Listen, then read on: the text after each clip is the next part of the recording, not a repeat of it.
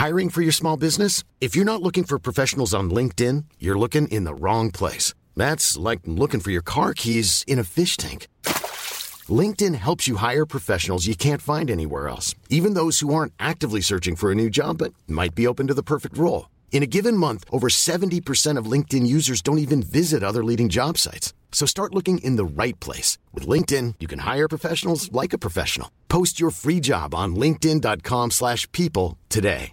A lot can happen in three years, like a chatbot may be your new best friend. But what won't change? Needing health insurance. United Healthcare Tri Term Medical Plans, underwritten by Golden Rule Insurance Company, offer flexible, budget friendly coverage that lasts nearly three years in some states. Learn more at uh1.com. Quality sleep is essential. That's why the Sleep Number Smart Bed is designed for your ever evolving sleep needs. Need a bed that's firmer or softer on either side? Helps you sleep at a comfortable temperature? Sleep Number Smart Beds let you individualize your comfort so you sleep better together. JD Power ranks Sleep Number number 1 in customer satisfaction with mattresses purchased in-store. And now, save 50% on the Sleep Number limited edition Smart Bed for a limited time. For JD Power 2023 award information, visit jdpower.com/awards. Only at a Sleep Number store or sleepnumber.com. Vi är denna vecka sponsrade av Indie Beauty. Och Sofie, det här tycker jag är extra fint och extra roligt.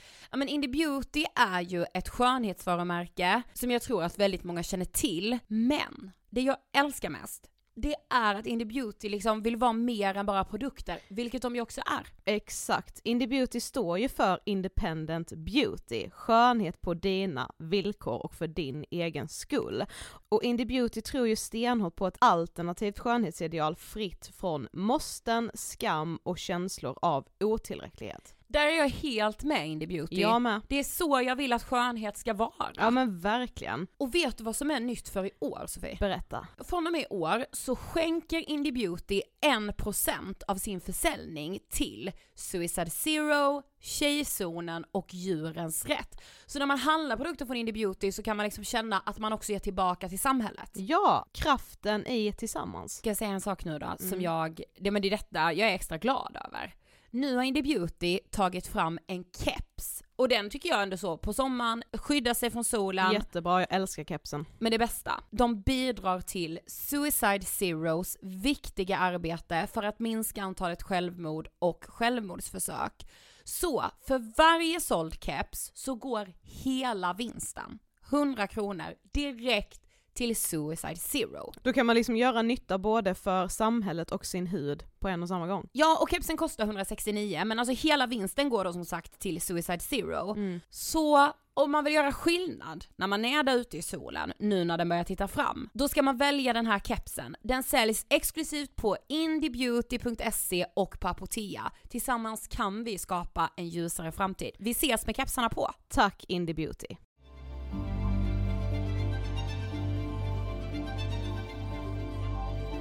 Sekter. I decennier har vi förundrats över dem. Blivit rädda, arga, nyfikna. Januari 2004. Sverige skakas av dramat kring den lilla församlingen i Knutby utanför Uppsala där pastorn Helge Fossmo fick sin barnflicka att mörda hans hustru och skottskada ytterligare en församlingsmedlem. Hustrun sköts till döds med flera skott i huvudet och avled. Det andra offret överlevde men fick svåra skador. Sekten blir en annan värld. Jag menar, om du kan bli entusiastisk över en läderkula som flyger in i ett nätmål så kan jag bli entusiastisk över att Jesus Kristus uppstånden ifrån de döda. Halleluja!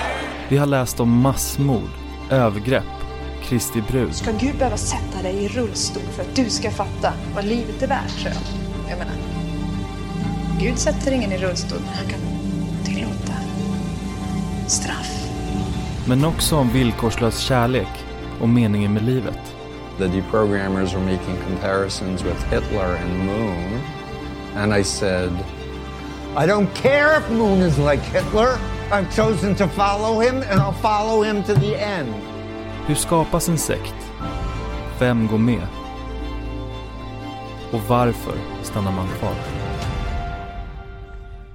Du lyssnar på Ångestpoddens serie Vi måste prata om sekter. Hej allihopa och välkomna till avsnitt 315 av Ångestpodden och del 5 av vår serie Vi måste prata om sekter. Ja, hej och välkomna. För den här delen som vi ska ta upp idag tror jag många först kanske vid en första anblick tänker vad är det här, vad har det med sektor att göra? Mm. Men idag ska vi ju då ta upp, man kan säga alternativrörelsen Mm. Som också har visat sig vara extremt präglad av, ja men så här sekteristiska Drag. Exakt, Mm. och sektmiljöer. Mm. Vi har ju pratat en del om så här alternativmedicin innan i Ångestpodden men vi har aldrig riktigt gått in på så här alternativterapin och det har Precis. väl egentligen att göra med att vi aldrig har tänkt på den aspekten och riktigt vetat att den finns, alltså det här snubblade vi över i somras var det, Ja. när vi bestämde oss för att göra den här serien. Och då hittade vi en granskning eh, i modern psykologi gjord av Lotten Wiklund Mm. som hade granskat helt enkelt, ja men allt ifrån liksom certifierade mindfulnessinstruktörer till diplomerade livscoacher. Mm. Så hon hade granskat den svenska lekmannaterapin. Precis. Och vi insåg att det finns väldigt många kända kursgårdar som utger sig för att eh, Läka. Ja men verkligen så här, läka dig, att eh, du ska liksom nå din fulla potential som människa, Mm. alla dina sår ska bli liksom omplåstrade. Mm. Och med det sagt, alltså jag förstår ju om det finns de som har blivit hjälpta av de Ja. här, antingen att man har bott på en kursgård eller att man kanske har börjat på någon ny kurs som är en gång i veckan med någon sån här alternativ terapeut och på något sätt. Jag säger liksom inte emot att man kan bli hjälpt, det vi vill ifrågasätta är att är det inte helt sjukt att man får alltså marknadsföra sig som någon som kan läka en psyke. Det är ju liksom olagligt att säga kom till min kursgård så botar jag din cancer. Det är olagligt. Precis, och så här också det som vi också har insett när vi har gjort research på det här är ju liksom att anledningen till att det är sekteristiska miljöer är att många dras in på de här kursgårdarna, i de här rörelserna, börjar som klient men blir själva sen terapeuter och börjar jobba på de här gårdarna. Alltså om man googlar och hittar de här kursgårdarna och typ så här, här är vi som jobbar, eller typ så här, ja men lyssna på den här personens egna erfarenheter. Nästan alla är så här, jobbar som terapeuter idag men började som kursdeltagare. Ja, och liksom ofta med så uppmanas man att vi ska hålla kontakt inom gruppen, Mm. ofta börjar man en kurs men det finns 4000 fortsättningskurser. Alltså allt är byggt väldigt mycket så som de allra största världskända sekterna är uppbyggda. Precis. Därför kände vi att den här alternativrörelsen är en jätte, jätte, jätteviktig del. Mm. Och den kanske ändå tangerar psykiskt lidande allra, allra mest, för det är ofta de personerna som söker sig till de här miljöerna. Ja och den går ju egentligen allra mest hand i hand med Ångestpodden på något sätt. Precis. För att vi har ju ändå längs med den här seriens gång fått lära oss att så här, det är inte bara de nu säger jag psykiskt svaga med citationstecken här, som dras in i sekter, för det har vi ju fått lära oss att det kan vem som helst bli. Verkligen. Men det är kanske de som mår väldigt psykiskt dåligt som vänder sig till alternativmedicinen och alternativterapin. Och vi kom ju i kontakt med Annette Nyman. Ja. Men först, vi är denna veckan stolt sponsrade av Ellos. Ja, och nu får vi ju äntligen meddela att Ellos är vår nya samarbetspartner. Sofie! Som vi har kämpat och längtat. Åh gud, alltså att vi ska få jobba tillsammans med Ellos, Mm. Det är stort. Ja, och vi har ju också stora saker framför oss. och ni kanske tänker så här, men varför är egentligen Ellos och Ångestpodden en så bra match? Ja, för oss är ju det helt självklart. Precis. Just för att Ellos är en aktör inom liksom modebranschen som på riktigt har bestämt sig för att så här, ta sitt ansvar Mm. och också göra saker för oss kvinnor på Exakt. riktigt liksom. Mm.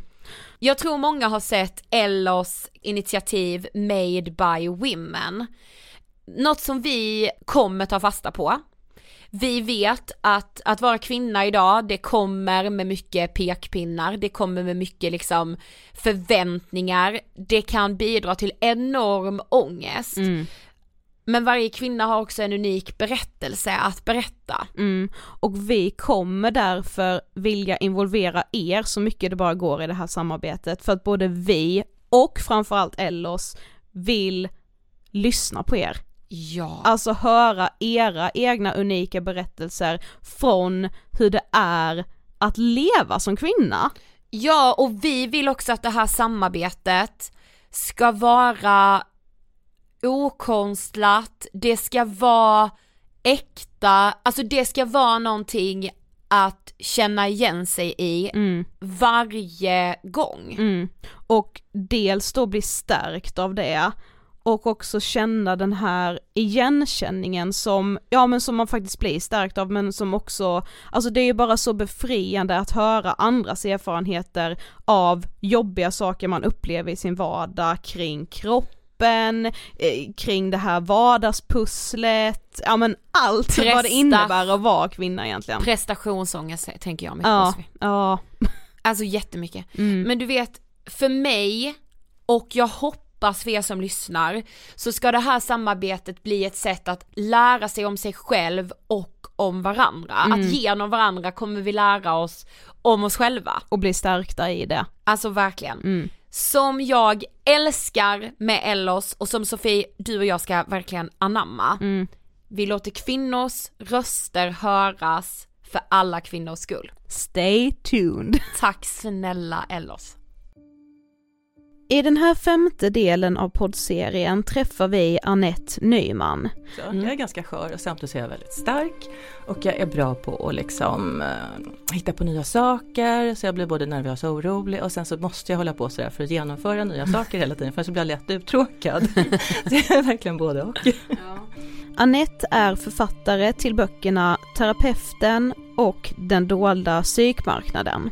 Jag var nog en ganska glad och nyfiken tjej men jag var lite skör redan då. Och sen icke desto mindre så var det ju faktiskt så att min pappa var ju gravt alkoholiserad.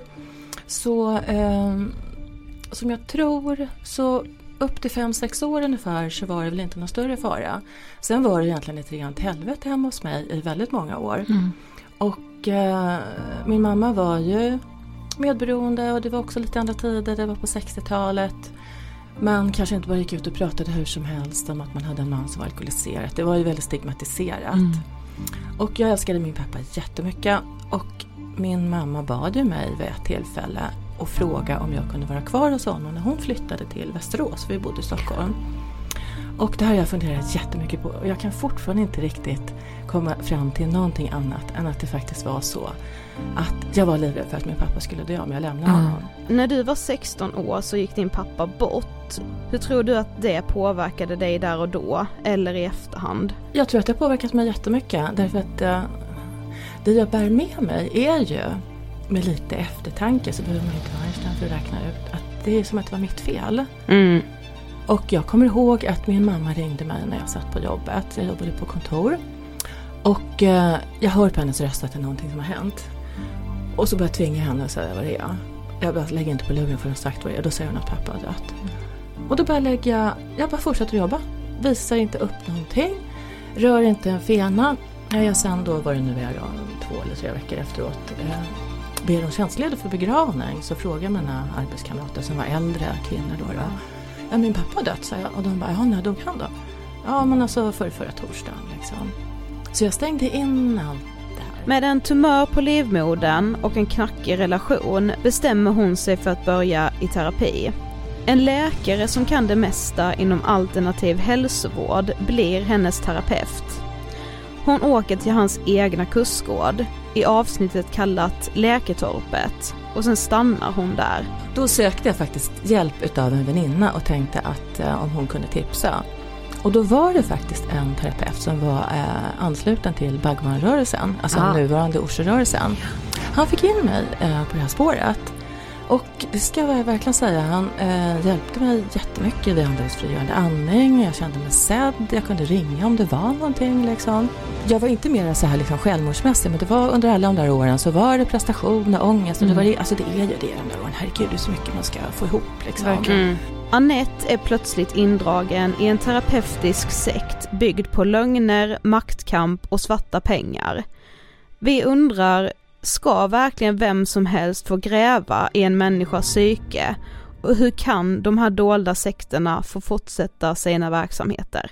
Så, att, eh, så han var bra, det är bara att han hade ju den här överbyggnaden som jag idag kan känna mig skeptisk till. Eller att man åtminstone kanske ska berätta för folk att hörru du, jag kommer från ett väldigt andligt perspektiv där jag också har en lära som är inte alls överensstämmer med vetenskapen och du kan klura på vad du tycker om det här och så vidare.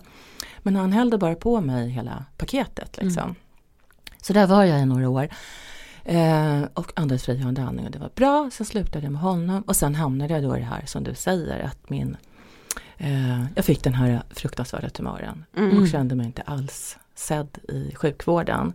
Jag upplevde det som mentala och fysiska och känslomässiga övergrepp i princip när jag sökte hjälp för det här. Och de kunde inte heller garantera vad det var. Och så tänker jag också som kvinna, så, alltså, det har jag verkligen tänkt och känt på.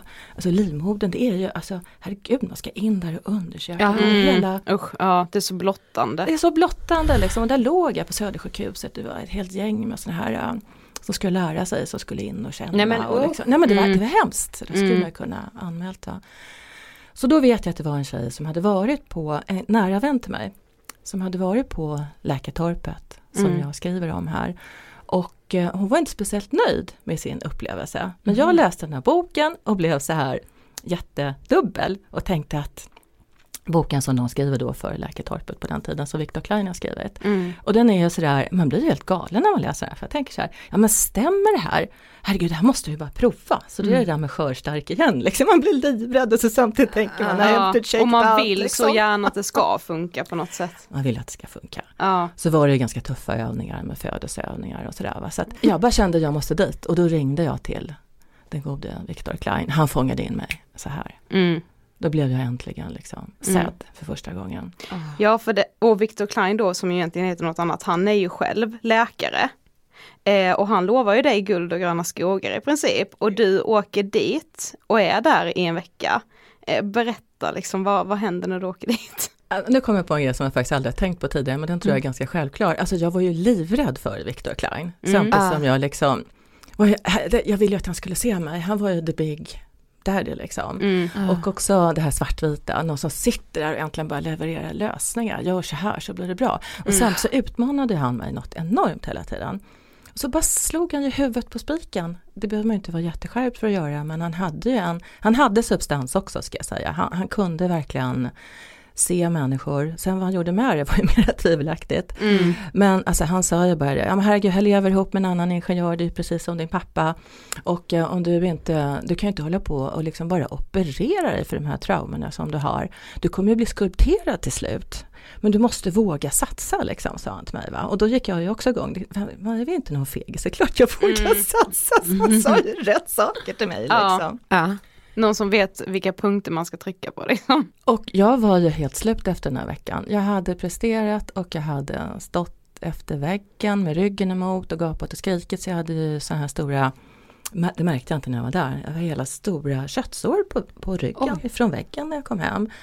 Jag hade ju liksom ja, stukat fötter och händer men framförallt så hade jag ju ådragit mig vad det nu heter, jag kommer inte ihåg, men att det inte hade kommit in syre in i myomet. Mm. Så att jag fick åka upp på akuten helt enkelt och ligga där i två dagar och få antibiotika. Men det där gick liksom inte in.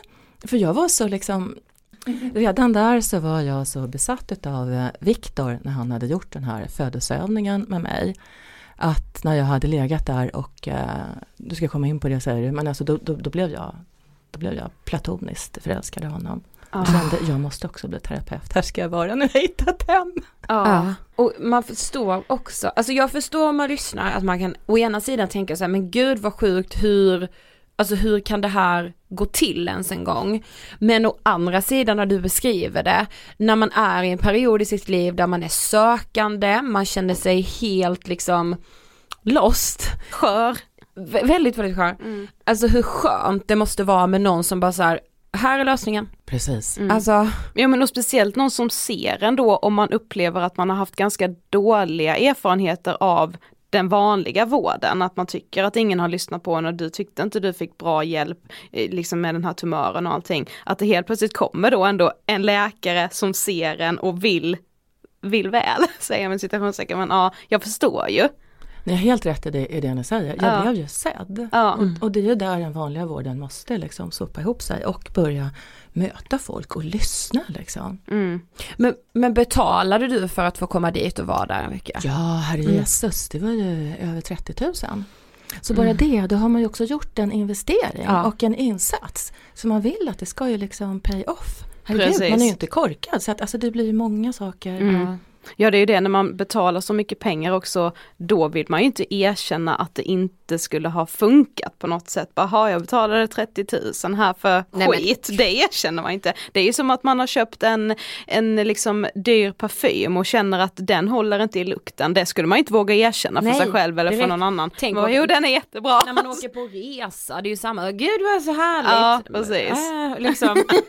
så var det inte det liksom. Nej men, men- men man är ju så liksom. Ja. Men det måste jag med fråga, alltså menade han att på Läketorpet kunde de bota din tumör, eller de kunde få bort din tumör? Alltså eh, det ska jag helt ärligt säga att han, han eh, ville gärna hjälpa mig att få bort den. Så att Ja. jag fick ju så här extra program, nu blev jag sedd igen liksom, sjukdomsvinst. Mm. Men det ligger hans eh, gedigna apparater, han har hela källaren full med apparater. Som säkert också till viss del eh, fungerar, som man kan använda till olika saker. Då, då. Men så fick jag äta vetegräs och att han menar på att det var blockeringar helt enkelt. Och jag förhåller mig inte alls eh, helt kritisk till att det kan vara så. Jag menar hur man mår psykiskt och så vidare kan ju absolut bli psykosomatiskt och sen sätta sig i kroppen. Men att man helt skulle få bort den, det sa han inte. Men om inte annat så skulle han ju hjälpa mig underförstått att inte få fler sådana här saker. För han hade ju ändå hotat lite grann med att jag kunde, skulle bli skulpterad. Mm. Och att det skulle sprida sig. Mm. Och att, eh, ja det är ju livmodern då, då och liksom, sen kan det sprida sig till andra delar. Mm. Så gjorde ju han rent fysiska experiment att eh, vi som sen arbetade där på torpet då, fick ju göra vissa kraftfulla övningar och sen så gick han ut och mätte oss i apparaterna, då blev det ju andra resultat. Så att alltså det, det är frekvenser och vad Mm. vad liksom. Men kan inte du berätta bara om att födas på nytt? Absolut. ja, ja, men det, det är faktiskt att rekommendera om, om man har en stabil grund att stå på. Ja, men hade ni det ni som var där? Nej, vi hade inte det. Och jag vet Nej. att jag har sagt någon gång, men jag kommer komma ihåg det, men jag tycker faktiskt att det är som att ta LSD, hoppa fallskärm och få en orgasm samtidigt. Mm. Alltså det är jävligt häftigt. Mm. Definitivt. Så att Men vad gör man bara rent Ja, vad är det rent praktiskt? konkret? Mm. man ligger, eh, den som ska födas på nät eh, ligger på golvet. Och sen så är det andra människor då som sitter och håller händerna på och sen så följer man en guidad meditation. Och eh, då ska man krysta sig ut genom en födelsekanal. Så den som står längst fram håller ihop knäna. Och så ska man då ut där med huvudet. Och så Mm. får man då det motståndet som chefen tycker att man behöver. Ja, så det bestämde han liksom? Ja, eller då den så kallade barnmorskan. Det brukar man vara flera Oj. stycken i samma rum. Ja. Som gör då fyra, fem stycken. För när man läser så förstår man också att det kunde vara ganska våldsamt, alltså det kunde vara ganska blodigt, man slog sig ganska mycket, så det låter liksom konstigt, som att man borde dra öronen tillbaka. Ja det när låter man... väldigt sjukt på något sätt. Ja. Får jag säga så? Ja, alltså, men förstår du vad jag absolut. menar? Ja, gud, Crazy. ja. Kanske ja, är bra. verkligen. Alltså, det, för i min värld om man skulle se det utifrån så skulle jag ju tänka, gud det här är människor som har tappat det helt. Ja. Alltså, tror du man skulle tänka så? Definitivt, om man skulle se det här på TV så skulle man ju verkligen undra vad det är som pågår. Ja. Och, eh, men jag menar det är ju om, eh, jag tycker att det är helt sjukt, för jag är helt övertygad om att man kan uppnå samma resultat med mycket mjukare metoder. Ja, Men jag tänker också om ni har hört talas om den här Wim Hof, The Iceman, mm. alltså just simmar under vattnet. Mm, mm. Jag älskar att simma kallbad till exempel. Mm. Då får man ju också den här liksom, grejen att man hamnar direkt i kroppen. just det. Mm. Det är väldigt skönt. Mm. Det här är en liknande grej fast med onödigt våldsamma metoder. Det är därför Mm. man, man mår ju så bra, man är ju glad att man har överlevt när man kommer ut Ja. Mm. därifrån. Och sen får Testa man och basta och bada kallt. Ja. betydligt bättre. Ja. Och det hände ju att folk bröt revben och sådana där saker också. Och framförallt blev psykotiska. Ja. Det är ju det va. Mm. Man blir så omskakad. Mm. Kan du minnas tillbaka, för det tycker jag är så intressant, på liksom när, första gången när du sätter din fot på Läketorpet. Hur känns det då? Alltså, är det som att du känner när du kommer dit att så här, shit, jag har hittat hem? Absolut inte, jag var jätteskeptisk. Ja. Eh, Jag var livrädd och jag var jätteskeptisk. Och, eh, men det där fångar ju, en duktig kursledare fångar ju upp det där. Så de som sitter och liksom klurar och halvtjurar och är skeptiska, de får ju extra motstånd för att då kan man ju hota med att eh, du får åka hem om det inte fungerar och du kanske inte är redo för det här och såna här saker. Mm. Så de plockar man ju ganska snabbt och det är ju ganska lätt att se naturligtvis. Ja. Eh, jag menar jag var ju inte cancersjuk. Hade jag varit det hade jag säkert varit mera öppen. Eh, så då får man ju liksom, ja de spelar ju på sådana strängar, hela tiden. Liksom. Ja. Så att, eh, nej men jag var absolut skeptisk. Jag var Mm. skeptisk in i det sista. Det är ganska vanligt att man är det på de här kurserna. Fram till och med födelseövningen. Så den gör man i slutet på den här första veckan? Allt annat är en, en uppbyggnad inför födelseövningen. Då, då. Ja, så du gör den här födelseövningen och blir då helt frälst. Då känner du att du har hittat hem i princip? Ja, när jag har Mm. överlevt allt det här och i princip tuppat av. Då, då har jag ett jättestarkt minne av att jag ligger på golvet och bara gallskriker ganska länge. Tar då den här enorma platsen som är så svårt att göra med 30-35 personer i ett rum. Liksom. Ja, bara främlingar är det ju också. Främlingar, ja. Mm. Bara ligger och skriker och skriker och skriker och är helt rasande och skitförbannad. Och så tittar jag upp, men befriad också. Mm. Och så tittar jag upp och så ser jag då kursledarens uh, tofflor och så ser jag hans ansikte. Och då tänker jag på eh, jultomten och Gud, liksom nästa tanke. Att här, äntligen, har jag liksom hittat hem helt enkelt. Tacksamhet framförallt. Jag var Mm. enormt tacksam. Mm. Sen är det ju så, det behöver vi kanske inte gå in så himla mycket på, men alltså djup meditation eller psykos för all del också. Jag har inte varit psykotisk, men jag intervjuar folk som har varit psykotiska. Ja. Alltså det gör ju ändå att du kan se dig själv utanför, det är det Osho pratar om också, att du kan se dig själv Alltså utanför den här, eh, vad heter det, linjära tiden och rummet och allting. Mm. Liksom. Så det finns ju grejer i det här som är väldigt liksom, intressanta. Mm. Men man får ju vara väldigt, väldigt försiktig. Ja, Precis. för man ska ju med komma ihåg att liksom, alltså är man psykotisk är man ju med en jättefara för sig själv. Mm. Absolut, och för andra och allting. Precis. Liksom. Mm. Ja men så här, det här kan ju vara spännande om man åker dit och liksom redan är stark och grundad i sig själv. Men problemet blir väl att många som söker sig till sådana här platser mår redan väldigt dåligt. Och då kanske det inte är rätt grej att göra en födelseövning liksom och tänka att man ska, Det är jättefarligt. ja. Jätte, jättefarligt. Mm. Och om du kommer ut därifrån och ehm, har liksom traumat med dig, alltså nyskapande trauma ifrån det här, vem ska då ta hand om det? Exakt. Då går du ju tillbaka och söker stöd för det. Mm. och då går man ju ännu djupare. Så att, alltså, då kommer du ju liksom inte ut, för Nej. då har du dels betalat de här pengarna, så vill du inte känna dig som en idiot, du kan inte heller gå till landstingsvården. Nu kanske de börjar bli lite mer öppna, men för att då får du också höra, men herregud är det sant det där? Så då får du sitta ta hand om terapeuten. Mm. Jag har inte gjort det, men jag har hört folk som har sagt det. Mm. Så att då, har du varit med om någonting som ingen kan hantera. Nej. Och du Och du blir samtidigt liksom försvarar, för det du blir lite. skammad för det, Ja. jättebra, skammad är det man blir. Ja. Och då är man både tacksam och lite skammad och så blir det liksom kognitiv dissonans och så blir det helt koko. Mm. Och sen så får du ingen dialog där. För det har jag pratat med många, när jag gjorde min bok nummer två, Den dåliga psykmarknaden. Mm. Så är det ju väldigt många som framförallt i att hantera det efteråt, alltså inte får stöd. Mm. För då måste du ha en väldigt mogen, lugn terapeut som inte heller har största behovet utav att säga att det där är det värsta jag hört någon gång Nej, precis. Precis. Mm. Men när du kommer hem då från läkartorpet efter den här första veckan så känner du ju verkligen att alltså shit jag måste tillbaka dit. Eh, varför känner du så tror du? Du vill liksom säga upp dig och börja jobba på läkartorpet? Jag var helt, jag var, jag var helt besatt Ja. kan man säga. Och eh, ändå kunde jag se parallellt att eh, kursledaren där, han eh, Viktor då, då han skulle ju köra skiten ur mig. Så jag tänkte jag måste bli starkare innan jag kan gå dit. Men jag ska ha hans kunskap på något sätt. Liksom. Jag vill lära av honom. Och det var att det var en sån, sån gemenskap som jag upplevde det utifrån med liksom de andra terapeuterna. Och att om man har, så tänker jag faktiskt fortfarande, då, att om man har jättemycket känslor i sig, liksom, eh, som jag har då till exempel, då är det ju både jättemycket sorg, ledsenhet, ilska, aggressivitet, alltså ett helt fullt kaos. Mm. Och de kunde ju hantera det. Alltså vem skulle annars göra det? Alltså då börjar väl folk antingen får de gå på psykmedicin eller så blir de inlåsta på psyket med spännbälte. Mm. Eller så får man väl ta det har jag inte gjort ska jag understryka. Ja, så får man väl ta LSD.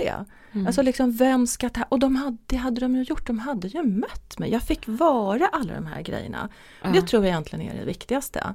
Att jag fick vara hela mig utan att någon talade om för mig att det var fel. Ja, det är så intressant för det, man kan ju nu uppleva lite att så här, ja men inom den normala vården då så att säga, där liksom premieras inte alla de här känslorna. Men på ett sånt ställe då som till exempel Läketorpet, det finns ju massa andra också, där ska man nästan ha mycket känslor, du Just ska vara utåtagerande och liksom, åh gråt, släpp ut allting liksom, där blir, där blir det liksom bara positivt, när det i samhället liksom ska, hela tiden ska dämpas ner. Det, ja.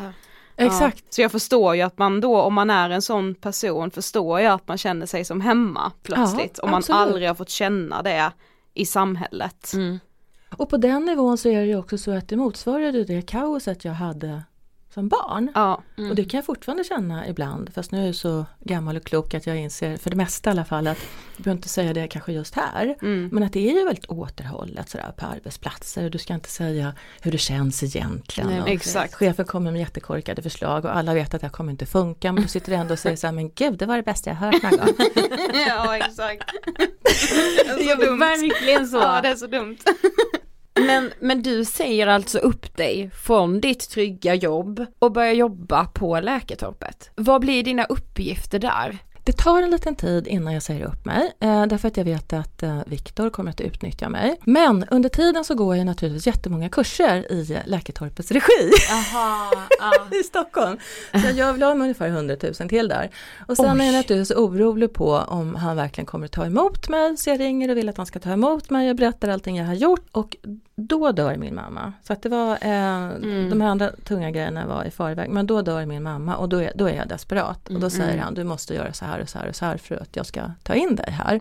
Och då ingick det att jag skulle jobba där på hans kontor. Eh, Gratis helt enkelt. Och säga upp mig från jobbet eh, och eh, för att kunna finansiera att jag skulle vara där och även då eh, ja, kunna gå fler kurser som jag måste gå då. För han skickade ju Ah. mig vidare på andra. Det var ju Osho Bhagwan som låg i grunden. Mm. Den här gurun från Indien. Och då skickade han ju in mig på andra kurser som jag måste gå. De kostar också runt 100 000. Så då svartdealar jag med min lägenhet på Södermalm och får en annan lägenhet i Älvsjö. Och förklarar för min chef att tyvärr jag har inte tid att göra några fler nyheter just nu, jag har lite annat att stå i. Och eh, då är klart att det var ju lite så ifrågasättande, men det var ju helt fel läge. För jag s- upplevde ju att jag hade liksom sökt djupsett och sett djupsett. Och de Mm. andra terapeuterna jag hade mött under det här förberedande året, de var ju också fina och mjuka och så. Så, att, så då skulle jag sitta och jobba på hans kontor gratis, vilket jag gjorde i ett antal månader och vara med och titta på hans apparater och så drog jag in andra kursdeltagare och sen så fick jag då äntligen börja bli tränad till terapeut i kurslokalen. Mm. Och det var ju det jag ville. Det stora målet, ja. Det var det stora målet, ja. Så då blev jag själv sån här terapeut. Ja, Nu skrattar jag. Men alltså det är roligt, man måste få skratta. Ja, Annars det blir ju man. för jävligt allting. Va? Ja. ja. Men, men alltså är du kär i honom? Nej, inte, alltså jag är kär i hans intellekt kan jag Ja, säga. ja. Jag är Mm. inte kär alls, nej, nej, nej, nej. Han var tack och lov gammal. Ja. Och inte attraktiv. Men Vilken du, tur kanske. men du känner ändå liksom en sån enorm dragning i ett så här, men jag, jag fattar liksom vad du menar, att så här, hans intellekt och du vill åt kunskapen liksom. Jag vill åt kunskapen Mm. och jag vill också att han ska fortsätta se mig och hjälpa mig, för han har ju också hjälpt mig. Han stod upp för att jag slapp operera bort myomet. Mm. Så jag, med hans hjälp så stod jag upp för att de opererade mig i fyra timmar på Södersjukhuset och skar bort myomet men inte livmodern. Jävlar vad jag bråkade, det hade jag aldrig kommit på, hade aldrig vågat och aldrig kommit på idén. Nej. Så han hade ju också hjälpt mig, så det Mm. blir ju så Ja, dubbelbottnat klart. liksom Mm. allting. Men då när du väl liksom har hängett dig helt till Läketorpet, du har flyttat dit, liksom sagt upp dig från jobbet, har inte kvar din gamla lägenhet och så här. Hur mår du då psykiskt? Då är jag fortfarande i upp, uppåtfas. Ja, Och eh, jag lär mig nya saker, jag är ganska arg på Viktor ganska mycket men det är vi ju liksom allihopa så vi börjar ju liksom lägga, vi är flera stycken där liksom som han har dragit in. Och det är liknande människor, eh, det är också liksom skärpta typer. Det var ju liksom eh, ingenjörer och allt möjligt som satt där och forskade. Så det var inte bara jag och en massa andra halvtokiga utan det var ju liksom folk som också har, det var ju massor med människor som har pos höga positioner. De Mm. enda som inte har varit på Läkartorpet är ju politiker, Mm. så vitt jag vet. Sen var det ju jurister, psykologer, psykiatriker. Mm. Så att eh, då håller han igång mig kan jag säga, alltså i princip dygnet runt. Och det är ett av kriterierna för hur man ska starta en manipulativ rörelse, att man håller igång folk så att de inte hinner tänka. Mm. Men sen vill ju han ha dit min eh, pojkvän, Mm. eh, dåvarande pojkvän. Eh, för att se, han känner ju att jag sitter liksom fast i honom fortfarande och eh, enligt honom så vore det då bättre om eh, jag blev helt fri. Mhm. Så då tar han dit honom. Och han går med på att komma dit. Och eh, då gör de ju det här, det här är nästan så jag kan börja gråta när jag pratar om det. Det är ju fruktansvärt. De iscensätter någon slags psykodrama i kurslokalen. Där han eh, berättar då att eh, han berättar då för min pojkvän att jag har inlett en I'm Sandra, and I'm just the professional your small business was looking for. But you didn't hire me because you didn't use LinkedIn jobs. LinkedIn has professionals you can't find anywhere else, including those who aren't actively looking for a new job but might be open to the perfect role, like me. In a given month, over 70% of LinkedIn users don't visit other leading job sites. So if you're not looking on LinkedIn, you'll miss out on great candidates like Sandra. Start hiring professionals like a professional. Post your free job on linkedin.com/people today. Hey, it's Ryan Reynolds, and I'm here with Keith, co star of my upcoming film, If, only in theaters, May 17th. Do you want to tell people the big news? All right, I'll do it. Sign up now and you'll get unlimited for $15 a month and six months of Paramount Plus Essential Plan on us. Mintmobile.com slash switch. Upfront payment of $45 equivalent to $15 per month. Unlimited over 40 gigabytes per month. Face lower speeds. Videos at 480p. Active Mint customers by 531.24 get six months of Paramount Plus Essential Plan. Auto renews after six months. Offer ends May 31st, 2024. Separate Paramount Plus registration required. Terms and conditions apply if rated PG. Quality sleep is essential. That's why the Sleep Number Smart Bed is designed for your ever evolving sleep needs. Need a bed that's firmer or softer on either side? Helps you sleep at a comfortable temperature? Sleep Number Smart Beds let you individualize your comfort so you sleep better together. JD Power ranks Sleep Number number 1 in customer satisfaction with mattresses purchased in-store. And now, save 50% on the Sleep Number limited edition Smart Bed for a limited time. For JD Power 2023 award information, visit jdpower.com/awards. Only at a Sleep Number store or sleepnumber.com. ja, en sexuell eller romantisk relation med en annan kille då på Läkartorpet. Mm. Men då hade vi, vi hade ju en paus och hade gjort slut. Men Ja. att berätta det, alltså bara för att få igång energierna och liksom spela ut folk till höger och vänster. Så då hade vi ju inte träffats på flera månader, vi hade pratat på telefon och jag ville verkligen att vi skulle bli ihop igen också. Han var mitt livs kärlek så att Mm. säga. Jag Mm. hade varit ihop i tio år. Nu lyckas hela skiten sabbas ännu mer. Det var fruktansvärt. Alltså det var så vidrigt så det liknar ingenting. Så det hela slutade med att han får sitta och banka med en kudde och eh, skälla ut mig. Och alla andra kursdeltagare som gick den här kursen då som min kille gick fick slu- sluta upp bakom honom.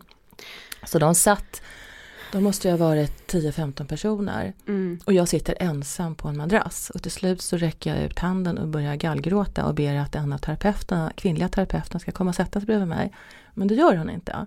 Då känner jag att jag nästan håller på, jag vet inte om det var så eller inte, men det kändes som att jag skulle flippa, att jag höll Mm. typ på att bli psykotisk. Ja. Mm. Sen får jag en störtblödning och åker upp på eh, lasarettet och eh, får såna här blodstoppstabletter för Mm. att stoppa det här. Så det hände inget mer där. Men jag blödde ju ner hela madrassen och stolen inne på kontoret och liksom då hade man ju kanske varit lite smartare än vad jag var. Mm. Och avslutat det hela. Men då var jag fortfarande i, alltså det, det, det var så dubbelt allting. Sen För pratade ju inte min för detta pojkvän med mig. Nej, han Nej, drog därifrån. På tio år va? Och det var Ja. ju därför jag hade tagit honom till Läkartorpet. Och det här är ju, det, det är ju fortfarande en av mina stora sorger. Mm. Men han drar och bara så det här är helt sjukt, eller liksom? Nej, han, förlåt alltså, han är kvar på kursen ja. och blir då styrkt i att han ska välja sitt liv och mm. jag har ju vimsat runt med någon tonåring och så vidare. Det är nästan liksom. som att det är iscensatt för att han ska bli stärkt att lämna dig för att du inte ska ha någonting annat i ditt liv som är utanför läketorpet. Alltså du ska hänge dig ännu mer, det ska inte finnas några distraktioner utanför liksom. Precis, ja. precis. Det här, det här, är fruktansvärt. Alltså det, det, ja, ja, det är stil med när jag ska lämna in pappa på Mariapolikliniken. Ja. Det tog många år att komma över. Jag har inte kommit över det än. Men alltså det, det, det har jag svårt att förlåta. För att alltså det är ju också så, det är ju sånt övergrepp. Ja, ja precis. Fy fan. Ett själsligt övergrepp. Ett själsligt övergrepp, ja. ja. Alltså kan du minnas när du första gången känner dig kritisk till Läkartorpets metoder? Ja det tokiga är att jag var det hela tiden i början och ja. sen så var det så att vi var liksom, vi var flera stycken ja. som var småkrit småkritiska hela tiden. Ehm, och jag vet att vi satt på övervåningen och var på kontoret, jag och flera stycken. Och det är inte, alltså, så, som, jag skrattar för att alltså, det, jag har svårt att få ihop det själv, men vi satt ovanpå kontoret och som jag sa tidigare då så var det alltså även välutbildade människor och mm. idrottare som har gjort framgångar och så vidare. Vi sitter där och håller varandra i händerna och säger så här, det här var precis som det var när vi var barn, vi måste bara försöka stå ut. Och så är det en av de här killarna som får höra, han börjar bli lite kritisk jag vet inte vad han hade sagt till Viktor, men han hade sagt någonting och då skickar han hem honom under julen till Norrland, för han bodde i Norrland och säger att han ska åka 50 mil skidor därför att han är deprimerad. Och då fick han supporta sin familj och slutade. Och jag saknade ju honom jätte, jätte, jättemycket. Alltså, så, så det, det skakade och knakade hela tiden men samtidigt ja. så var det ju så att alltså, återigen, så jag hade investerat så mycket Exakt. av mig själv i det här. Jag hade ingenting utanför. Jag hade några kloka vänner som jag träffade ibland men pratade inte om det här. Liksom. Mm. Jag hade inte formulerat det för mig själv, vad som pågick. Så jag satt ju i skiten helt enkelt. Mm. Sen var det det att jag hade, samtidigt så hade jag den här Alltså den här dubbla kärleken som man har i en dysfunktionell relation. Mm. Det hade ju min, som jag trodde, liksom, familj där. Och många av de här, det, var, det är kända coacher i näringslivet. Det är det som också är så sjukt. Mm. Och också bra personer som jag tyckte väldigt mycket om. Och eh, de pratade, vi pratade ju om det här, hur ska vi göra med Viktor? Han börjar ju bli lite väl tokig nu liksom. Mm. Samtidigt så var det ju så här, det var ju synd om honom för han hade cancer. Och vi visste inte hur länge han skulle leva. Sen var vi ute efter att också få vara kvar där av rent egoistiska skäl och jobba där. Vi ville ju ta över det sa vi inte till varandra, men alltså det var ju så, mm. tycker jag. Vi ville ju ta över hans koncept, uppenbarligen så var vi villiga att kompromissa en del på det. Mm. Och vi trodde, för vi hade ju också sett människor, du kan bli hjälpt av de här kurserna om du går in och gör en eller två kurser och uh, har en väldigt stabil plattform, plockar ut vad du lär dig av dig själv. Jag känner ju människor idag som är 60-70 som säger att ja, man får ju bra syn på sig själv på de här kurserna. Mm. Men då måste du ha en stabil kanske ett fast jobb, Exakt. en tung familj så du kan liksom sortera det här när du kommer hem mm. och inte går in i det liksom. Mm. Så att vi började ifrågasätta. Men vi var ju lika tokiga, vi var inne i en, vi var inne i en manipulativ grupp helt enkelt. Ja. Mm. Där alla var så här, det här bara måste ju funka för nu har jag lagt alla mina pengar på det här. Men vad skulle du säga idag inte var bra? Vad som inte var bra? Mm. Alltså jag tror att eh, om man är så skör som jag var så är jag helt övertygad om att det finns andra sätt. Mm. Um, jag har ju bland annat sett någonting som man har sett, jag kommer inte ihåg vad det heter, men det gick för några år sedan en jätte, jättefin eh, program på amerikansk TV om missbrukare, hur man, hur man behandlade dem. För jag tycker ändå att det är ett slags missbrukarproblem det här, att mm. man blir så här besatt och liksom ska täppa till det här eh, stora hålet mm. av ångest med någonting annat. Uh, och du måste kunna med eh, bra metoder kunna använda, men det finns ju dans, Gabrielle Ross till exempel, en jättefin dansare som jobbade med The Five Rhythms och så vidare. Hon kanske också hade en sekt, jag har inte hört talas något om det. Men alltså det finns ju mjukare metoder. Och att med kärlek, kompetens och forskning mm. kunna omsluta människor som mår dåligt på ett helt annat sätt. Mm. Så att på så sätt är jag eh, väldigt kritisk. Men vad som är bra, alltså metoderna är bra. jag använder dem fortfarande men utan överbyggnaden som jag brukar säga. Ja. För det är den som kommer in på köpet och det är det här som är faran med manipulativa grupper. Att du går för att liksom få hjälp med någonting men samtidigt så blir du ju liksom inlämnad i en överbyggnad. I Mm. det här fallet så var det ju Bhagwan Osho då. då. Mm. Så var det ju andra saker som också kom in då. Det kan ju vara Byron Katie och det kan vara lite ditten dutten. Mm. Och, och det blir väldigt manipulativt och sekteristiskt tycker jag när det är bara den läran som tillåts. För då blir det också så att nej men det här kändes inte bra för mig, jag mår dåligt, jag vill inte göra det här. Ja men det är bara för att du, du inte har sett ljuset ännu. Ja, precis. Så det är någon annan som ska sitta, först så drivs det då fram en massa med känslor och upplevelser. Mm. Eh, och som du sa då, du ska ju liksom helst alltså, pika på eh, drama hela tiden. Ja, och ja. efter några kurser så är du ju ganska klar med det och ska börja liksom integrera det. Men Mm. dit kommer man ju aldrig. Nej. Så det blir ju liksom terapi rätt ut i luften. Och när du håller på att pika med alla de här känslorna då sitter ju också en terapeut, och även jag då när jag var terapeut, och säger ja men det har nog med det och det och det och det att göra och det här känner jag igen och vi har flera som har gjort så här och så här. Mm. Så då sitter någon annan och tolkar de här uppgifterna åt dig. Liksom. Helt på fria, men liksom. Helt på fria Ja. bolindrar. Ja. Och då dessutom att slutmålet då enligt Bhagwan Osho, det är ju att liksom rensa ut röret på alla de här känslorna. För du har ju då socialiserats in i samhället, du har socialiserats in till dina föräldrar, du har socialiserats in att tro på politiker och allting. Och det där kan jag ju visserligen hålla med om, men det blir ju väldigt svårt att leva om man inte alltså, går in i den här socialiseringsprocessen Ja. alls. Det här är ju filosofiska frågor som man kan prata jättemycket om. Mm.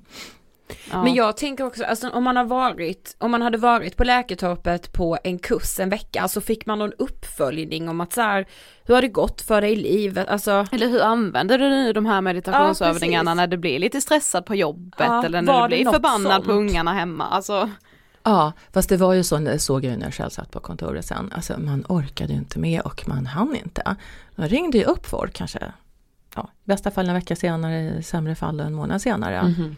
Och liksom rev av ett samtal. Det kunde bli ett fint möte men det fanns ju inte liksom resurser för att plocka upp det här eller så. Nej, nej. Utan då var det ju att sälja en kurs till helt enkelt då för lika stora pengar.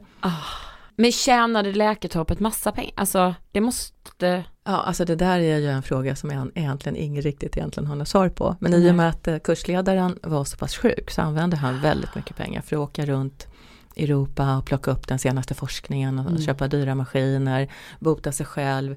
Mycket av det som, det här är ju ändå 20 år sedan, mycket av det som ändå är belagt idag. Till exempel att tarmarna är bland det viktigaste du kan hålla på med.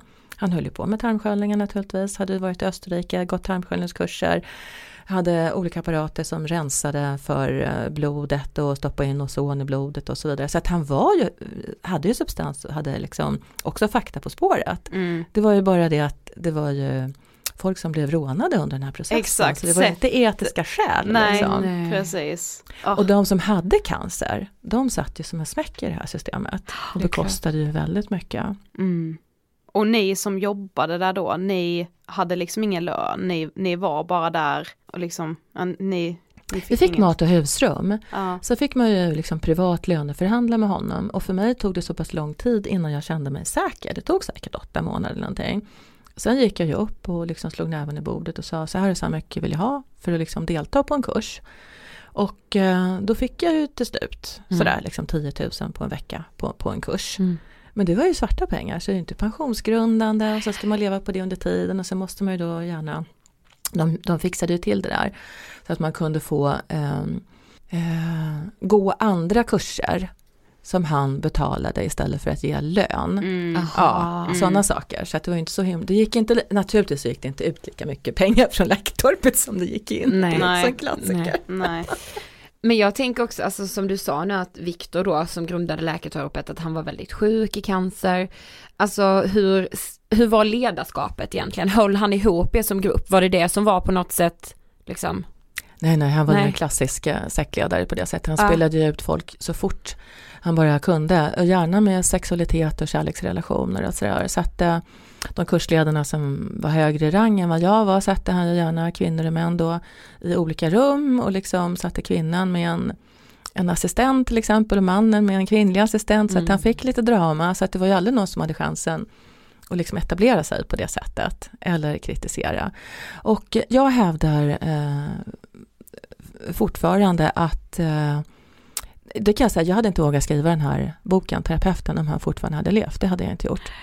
Men, men, min bedömning, och det spelar egentligen ingen roll vad jag tycker, för jag tror att alla tycker massa saker om mig också, att jag bara drivs av hämnd och det ena med det tredje. Men, Mm. men att eh, det är fortfarande folk än idag som försvarar honom, alltså så himla mycket. Mm. Och jag tror att det är så här att eh, vi alla såg honom, vi alla hade haft en dysfunktionell pappa, annars hade vi inte hamnat där. Och när jag skrev några sidor i min bok som en korrekturläsare på Norstedts hade frågat men vad menar du med det här? Först hade redaktören frågat och jag försökte förklara, förklara. Jag tänkte, vad är det de inte fattar? Sen till slut så tredje gången gick eh, eh, korrekturläsaren på det. Mm. Och då så såg jag, men herregud, det står ju någonting jättekonstigt här och det är för att jag sitter och försvarar en av terapeuterna. Och när jag såg vad det var, och det hade med det här med min pojkvän från Finland att göra, Mm. Då började jag kräkas. Jag låg och kräktes en hel natt och så kunde jag äntligen se klart. Det gör så jädra ont. Mm. Det, det gör ont att se sina egna misstag men det gör också ont att se att jag har satt mig själv före någon annan och det gör också ont att se att någon annan har satt sig själv före mig och använt mig så djupt. Alltså det är fruktansvärt. Ja. ja, för hur var stämningen mellan er alla som befann er där, alla terapeuter, var det så här lite hierarkisk stämning mellan er och så, alltså hur var det? Mycket hierarkiskt. Det var absolut så att den som var högst i rang, och det kunde ju han då lite variera så att han fick lite Jaha. drama. Ja, satt ju, sekt. Ja, absolut. ja verkligen. Ja. satt ju närmast honom då på raden där ute efter väggen i kurslokalen. Och sen så kunde han ju då möblera om efter godtycke.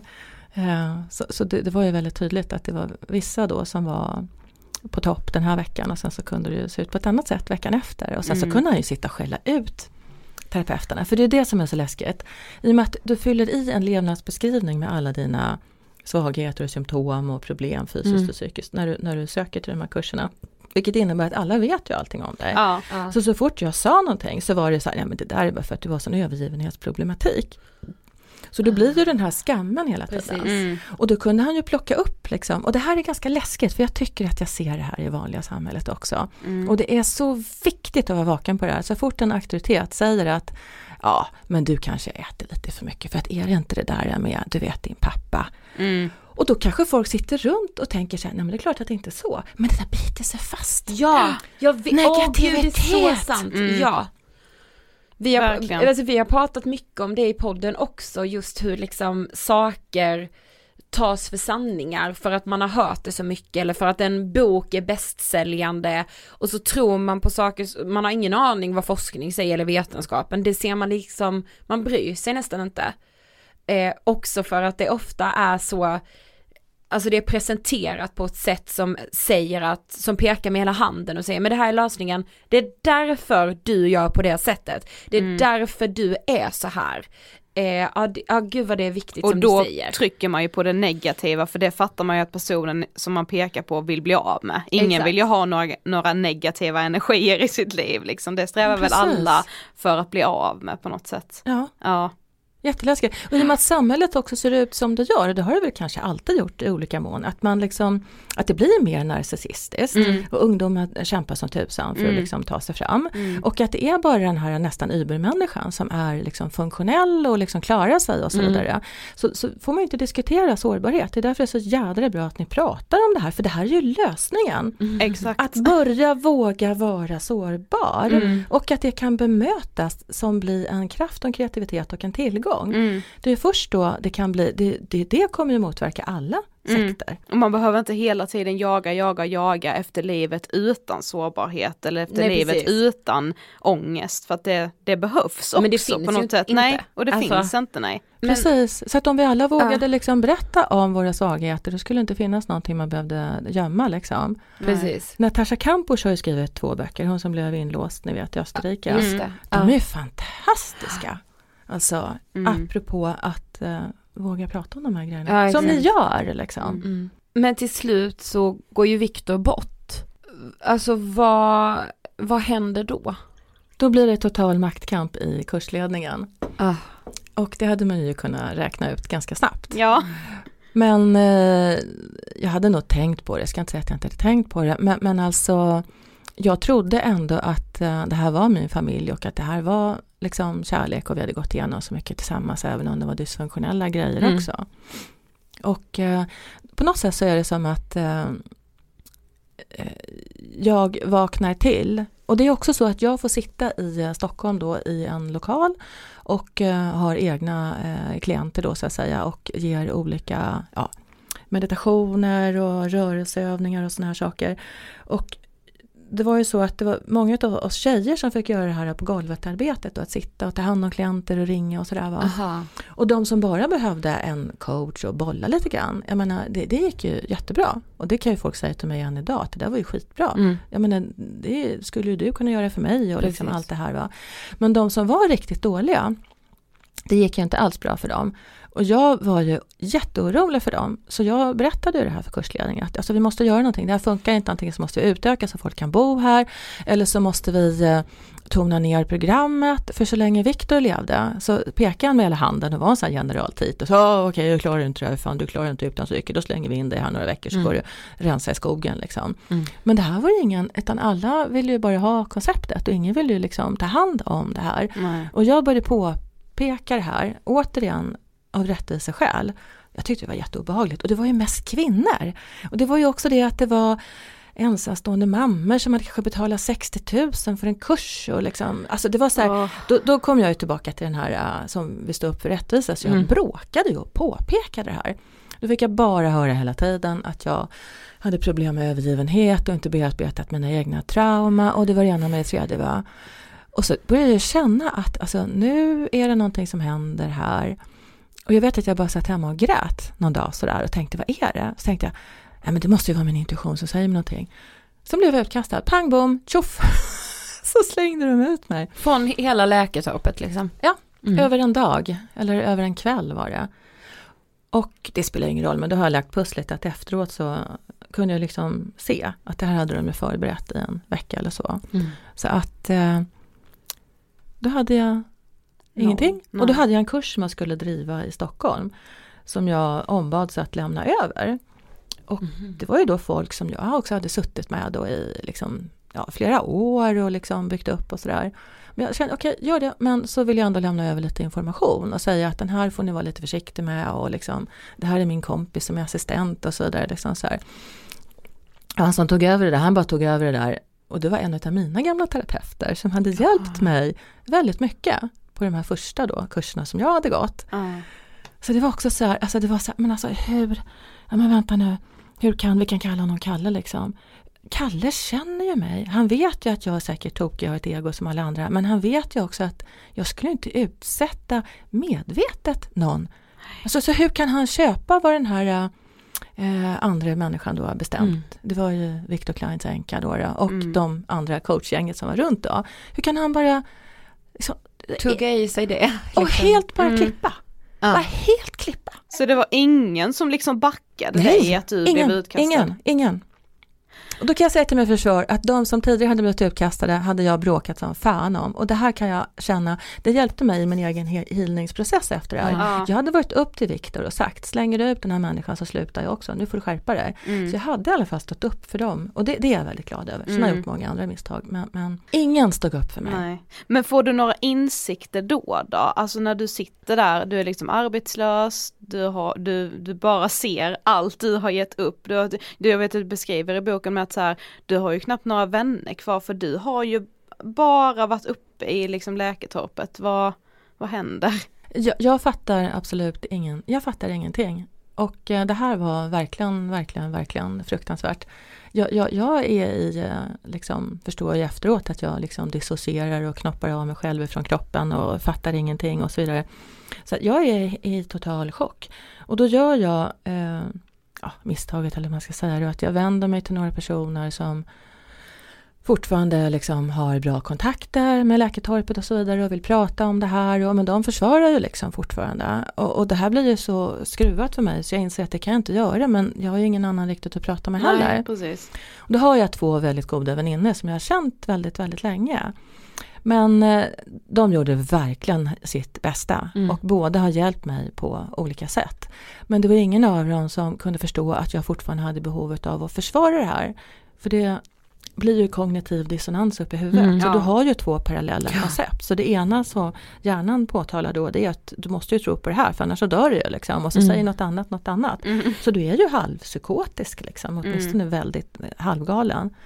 Så jag sätter mig i sängen och tänker på fullt allvar. Nu ska jag göra Oshos meditationer så kommer jag få ordning på det här om jag sitter här i tio dagar. Men jag, blir ju, jag känner ju liksom hur jag börjar lätta. Sen åkte jag hem till en vän som hade gått samma utbildning som jag, Osho-utbildning då, två år i Danmark. Det är också vissa saker som är bra, andra som är helt galna tycker jag. Och eh, hon stödjer mig alltså efter hennes förutsättningar men håller ju inte med mig. va. Mm. Och då dricker jag, jag dricker inte mycket, jag dricker under kvällen, under en timme kanske ett glas vin. Och Mm. det här är på min mammas dödsdag, det är den 14 februari, alla hjärtans dag. Och bara bryter ihop. Kommer uträglarnas i hallen och ber henne ringa efter en taxi. Och eh, får skjuts med en annan person som släpper av mig på Södermalm. Och så ska jag gå hem därifrån till en kompis som jag har suttit och gallringt och liksom sagt men, men du, måste, du, du får inte gå och lägga dig om jag kommer till dig, lovar du det? Lovar du? Du får inte gå hem, du får inte gå och lägga dig. Nej, nej men jag sitter med dig. Ja, du måste, lovar att du dricker te med mig hela natten och du måste prata, prata, prata, säger jag. Och då lovar hon det. Men hon bor på Södermalm men ganska långt därifrån. Så jag går rätt ut i gatan och håller på att bli överkörd. Och då kände jag också att, men herregud, jag, är- jag är ju inte här. Och så bara Mm. famlar jag mig hem till henne. Och vi dricker te och sitter och pratar hela natten. Och en av de här sakerna hon säger till mig det är Det är flera saker du blandar ihop Annette. För det var ju det jag gjorde. Jag, jag, jag, jag, satt och malde om, eller malde, alltså jag satt och pratade om att det var något fel på mig. Mm. Och så något fel på min blåkopia. Eftersom min pappa var alkoholist, jag kommer aldrig bli en normal person. Hur kan jag bli så korkad att jag har gjort det här? Och jag, alltså allt utgick ifrån att jag fick inte vara med. Mm. Eftersom jag inte fick någon kärlek. Och det är det farligaste som finns, utesluta en människa totalt. Det är så man gör i liksom, dels i totalitära sekter men även i diktaturer och i kurder och allt möjligt. Uteslut en person. Så, så jag var fullständigt förtvivlad och eh, men vi pratade och pratade och pratade och hon kände mig så himla, kände mig så himla väl. Så vi, hon, hon gav ju mig tiden att prata all, om allt, gamla pojkvänner och mammor och allting som kom upp.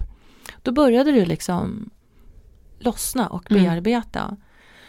Och så sov jag över hos henne. Och sen har jag dimmiga minnen av vad som hände men jag vet att, att de första tre veckorna jag försökte ju bara, jag försökte, jag försökte ju bara överleva. Jag kunde Mm. inte äta. Då kan man snacka om ångest, herregud. Och sen plötsligt efter några veckor eller hur det var, men alltså i alla fall en, en tid.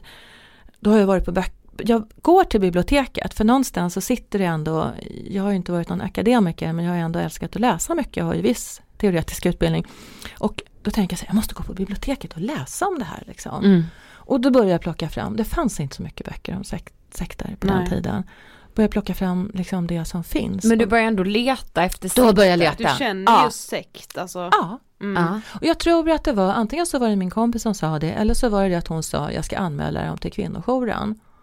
Och då började jag även liksom, och vi hade ju skojat om sekter också i och för sig i, på den här Osho-utbildningen jag hade Mm. varit på i två år.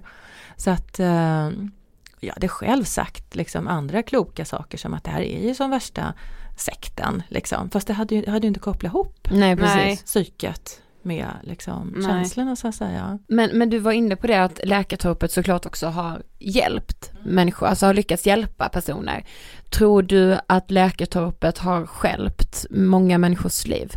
Jättemånga och jag tror att det är enorma mörkertal. Mm. Och att jag tror att det är de som själva går ut i tv och pratar och berättar om det här. Det finns ju några kända människor inom tv-världen som pratar om det. Det finns kända människor inom tv-världen som inte pratar om det. Ja. Noll antagligen med mig, men det vågar de inte säga. Och sen så eh, folk som har liksom fått hjälp med att komma loss med kreativiteten och gått ett par kurser är jättenöjda. Men Mm. alltså mörkertalen, jag lovar att de är enorma. Mm. Och jag vet att folk har tagit livet av sig efter det här. Jag har själv varit med om, eh, ingen som jag kände jättenära, men eh, som, eh, som, som jag vet absolut vem det är som har Ja. tagit livet av sig.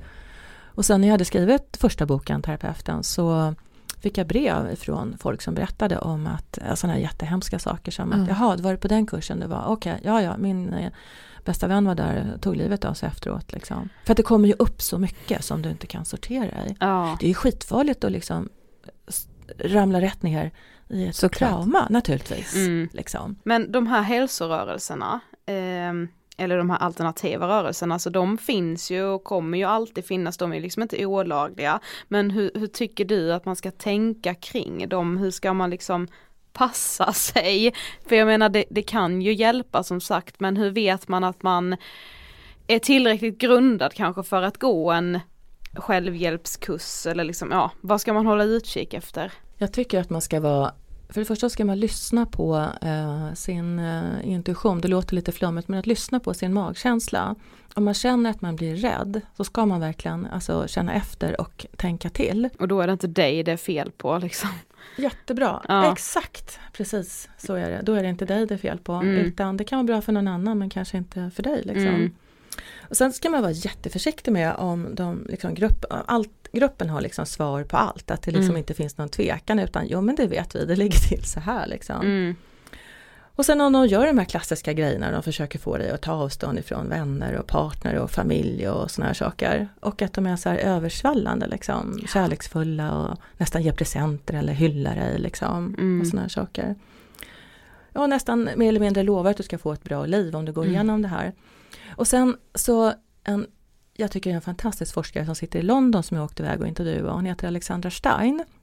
Hon har en hemsida man kan gå ut och titta på också. Mm. Men så fort man är inne på det här med, liksom, hon säger det, transformera, så fort man säger att du ska transformera mm. för att du är inte bra som du är. Va? Mm. Alltså då ska man verkligen höja liksom, ett, ett uh, varningstecken. Mm. För att uh, du ska alltid bli någon annan och Just du ska liksom betala för det. Det tycker jag är så himla bra. Mm. Och hon säger det som jag verkligen håller med om att eh, man borde liksom börja titta på det här som en folkrörelse. Jag tänkte det vi pratade om tidigare, det ni pratade om med ångest. Mm. Att, eh, att, det, ska, att det, ska, det måste få vara så att man tittar mer på sårbarhet och att det får finnas, man tittar på arbetsplatser och liksom allt möjligt. Liksom.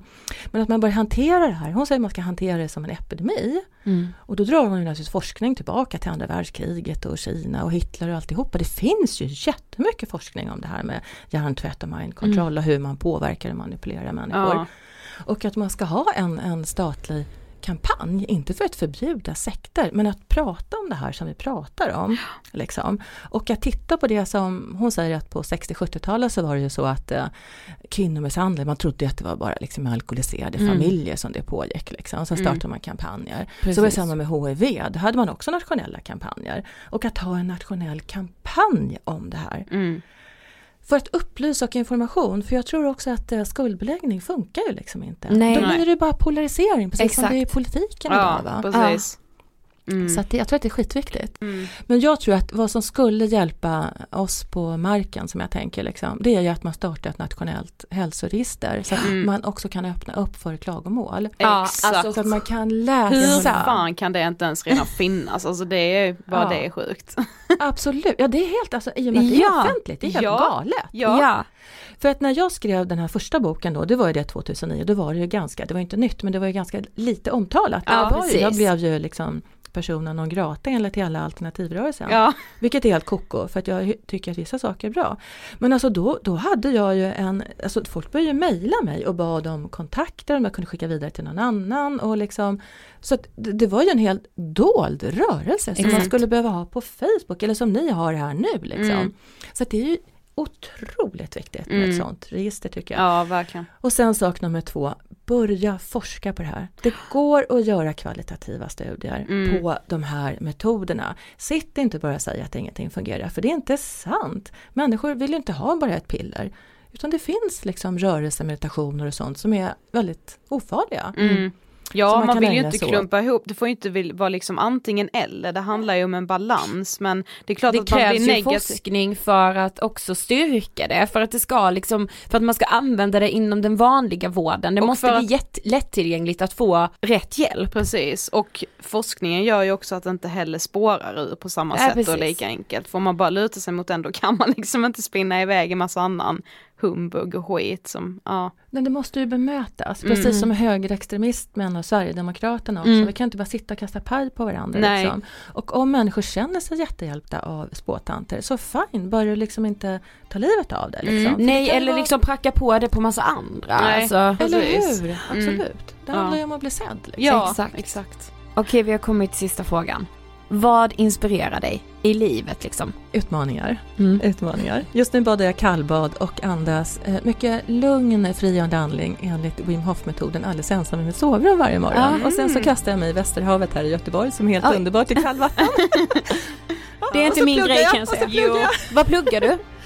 Eh, Just nu håller jag på och skriver en eh, kandidat i engelska som är jätte, jätteroligt och Mm. naturligtvis väldigt svårt. Ja. Jag undrar hundra gånger varför jag inte gör det på svenska, det var mycket lättare. Ja men tack så jättemycket Anette. Dels för din bok Terapeuten som vi varmt kan rekommendera och för att du ville gästa Ångestpodden. Tack snälla för att jag fick vara med. Jättekul och bra att ni gör det här. Tack. Tack. Och tack för att du har lyssnat. Vi vill såklart gärna höra dina åsikter. Skriv ett meddelande till oss på Instagram, där heter vi Angestpodden.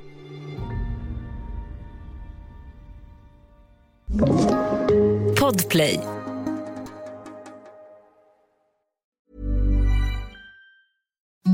Imagine the softest sheets you've ever felt. Now imagine them getting even softer over time. That's what you'll feel with Bowl and Branch's organic cotton sheets. In a recent customer survey, 96% replied that Bowl and Branch sheets get softer with every wash. Start getting your best night's sleep in these sheets that get softer and softer for years to come. Try their sheets with a 30-night guarantee. Plus, get 15% off your first order at bowlandbranch.com. Code Exclusions apply. See site for details.